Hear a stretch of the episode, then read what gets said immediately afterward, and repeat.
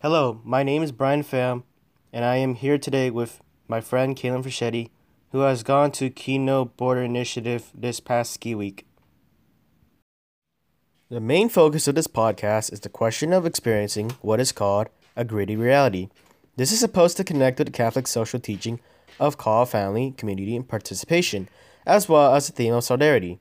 Reverend Peter Hans Kolvenbach once said, Students, in the course of their formation, must let the gritty reality of this world into their lives, so that they can learn to feel it, think about it critically, respond to its suffering, and engage it constructively. Kolvenbach was the 29th Superior General of the Jesuits and served from 1981 to 2008. He was regarded as valuable in helping to address contemporary issues and the changing ti- sign of the times during his term. He also was credited for easing tensions between the Vatican and Society of Jesus around his time, as well as serving as an intermediary between the papacy and society. An important issue that he happens to discuss is the call to justice and for the Church to focus on those who are marginalized. An excerpt from his letter as Superior General shortly after his election includes the following The Lord wishes to make use of our society to announce to the men and women of today's world, with a pastoral preference for those who suffer injustices in this world, the good news of the kingdom in a way that speaks to their culture and condition of life he wants us in this way to serve his church in the Vicar of Christ, Pope John Paul II. I myself could relate to serving the marginalized and less fortunate in community service.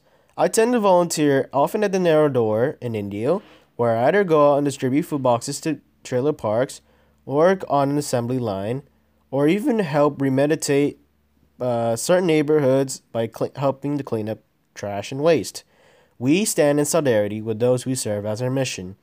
Their mission statement is worded in the following as on their website. Our mission is to identify and impact issues within the Coachella Valley by connecting people to God and its supporting community. We do this by providing free public assistance that calls for immediate action in the areas of hunger relief, homelessness, clothing, hygiene, and discipleship programs. The statement implies that they are also called to charity and stand for the poor and vulnerable. I do admit I have felt uncomfortable facing the gritty reality of my situation at times. While delivering food boxes as part of my service trips to various neighborhoods within the narrow door. I have been exposed to neighborhoods where the landlord does not necessarily provide the best land living conditions for their tenants. The tenants sometimes go through long and difficult challenges that may be the cause or contributing to their hardships, as well as further exacerbating uh, at times their difficulties or problems. Each time I entered this environment, my gratitude for what I had increased inside. At the same time, some feeling of demand for social justice gradually convinced me to not just serve to our brothers and sisters, but be with them. I began to close the gap internally between those I know and others that we served. Regardless of our age, race, religion, social status, wealth, influence, etc., we are all created in the image of God and therefore called to love each other as we love ourselves. In the selfie age, as someone described it, it seemed like a good idea for us to also care for others as much as we focus on ourselves. Now I'm going to ask my good friend Kalen some a few questions regarding his uh, experience. What magnitude is the disparity between those considered well off and marginalized? How can we improve as a society in general? Um, well, I think with the difference between the well off and the marginalized, you know, economically, there's obviously a huge difference. Mm-hmm. Uh, you've got the rich and wealthy living the high life, and then, you know, you go down to some of the poorer areas, especially along the border in Mexico, yeah. and you've got people living out on the streets. There's trash all over the place. Um, but I think the biggest issue is how, you know, socially and in, you know, in God's eyes, everyone is the same. There is yes. no difference between all those people living on the streets and the people that are well off. And so I think as a society where we want to, where we run into problems is where people view people as less than them based on their economic status or how society perceives them. And, you know, we just can't do that. People have to be recognized as people, not a part of the economy. Yeah, that's uh that's that's that's quite a you know that's an observation. I think it's I can uh, you know I guess I could relate to that. You know, makes sense. Yeah. So um, so how have you been involved in a junior practice project as part of being solidarity for with others? So like uh like you know immersion trips, uh you know service opportunities. Okay. Um, so I haven't done too many smaller opportunities. Um, you know, I've done a few volunteer opportunities in the Coachella Valley. I did a few food drives at my church, but my major one was the Kino Border Initiative and the trip down to Nogales, Mexico. And so that was a five day trip where we basically lived down there and served and helped people to come to terms with their new reality that had just been released across the border and just let free, you know, with Yeah. no real established lives or family connections. Right. And um so it was really shocking Yeah. uh seeing everyone down there and what they're all dealing with. Hmm. And like I said, how they're trying to come to terms with it. Yeah. I mean, I get, I know I could come, I could, you know, tell from where you're coming from, and I think I could, you know, also like relate to some, like, you know, seeing people, like, you know, you can see like there's this one community, right? This one community that's kind of like, you know, fluent, well off, you know, and then you got this other community, like other, let's say, on the other side of town where it's like the complete opposite. Yeah, exactly. Yeah. And I think I think there's this one example that's absolutely perfect from my time on the trip of that uh, difference between communities is uh, there was this one kid that we met in the comedor, which is where we were serving. We would give people food and clothe them and just help them along. And there was this one kid we met. His name was Adrian. Yeah. Uh, he was he was brought over to the U.S. when he was two years old. He's now 18, and he's been living over here the entire time. Yeah. Uh, he was on DACA that expired when he turned 18 in August, Yeah. and uh, you know he'd been living in Chicago. He got through high school. He was planning on going to university to be a surgeon, Yeah. and when his DACA expired, he got picked up and dropped off across the border. And he's someone who, you know, he was pretty well off. Yeah. He was integrated into American society. He's about as close to American as you can get. Yeah. And he did have that well off life. And then he gets sent across the border and just kind of becomes part of this marginalized group. Yeah, I see. yeah, it's just one of those, uh, you know, it's just like you have to know, like, I guess the individual, you know, not just, right? I mean, Yeah, exactly. yeah.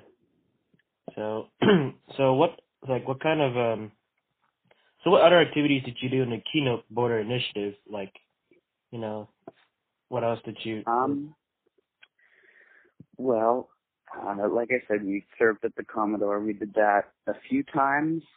Um, you know, we did breakfast, lunch, and dinner.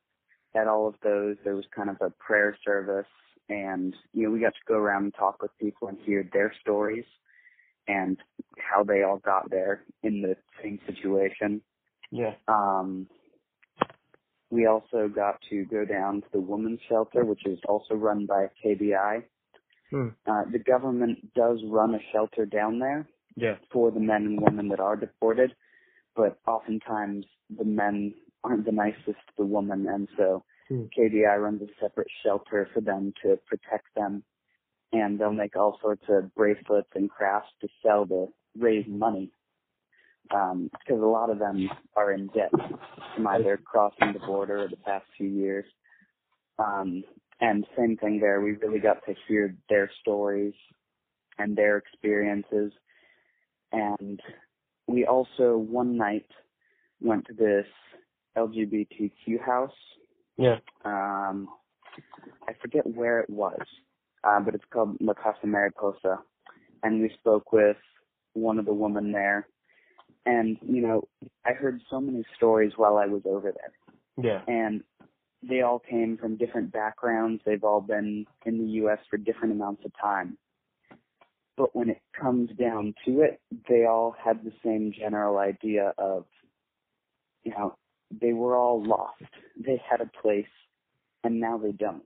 Yeah. And it's just so terrible to see that happening to people that, you know, are no different than us. And it, it was such an eye opener. And it's Yeah. just, it's just so saddening that, you know, we're not there to help them.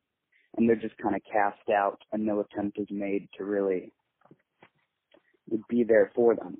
Which is why it was such a great experience because even though it was on a small scale, we really got to make a difference in their lives in that moment. Yeah.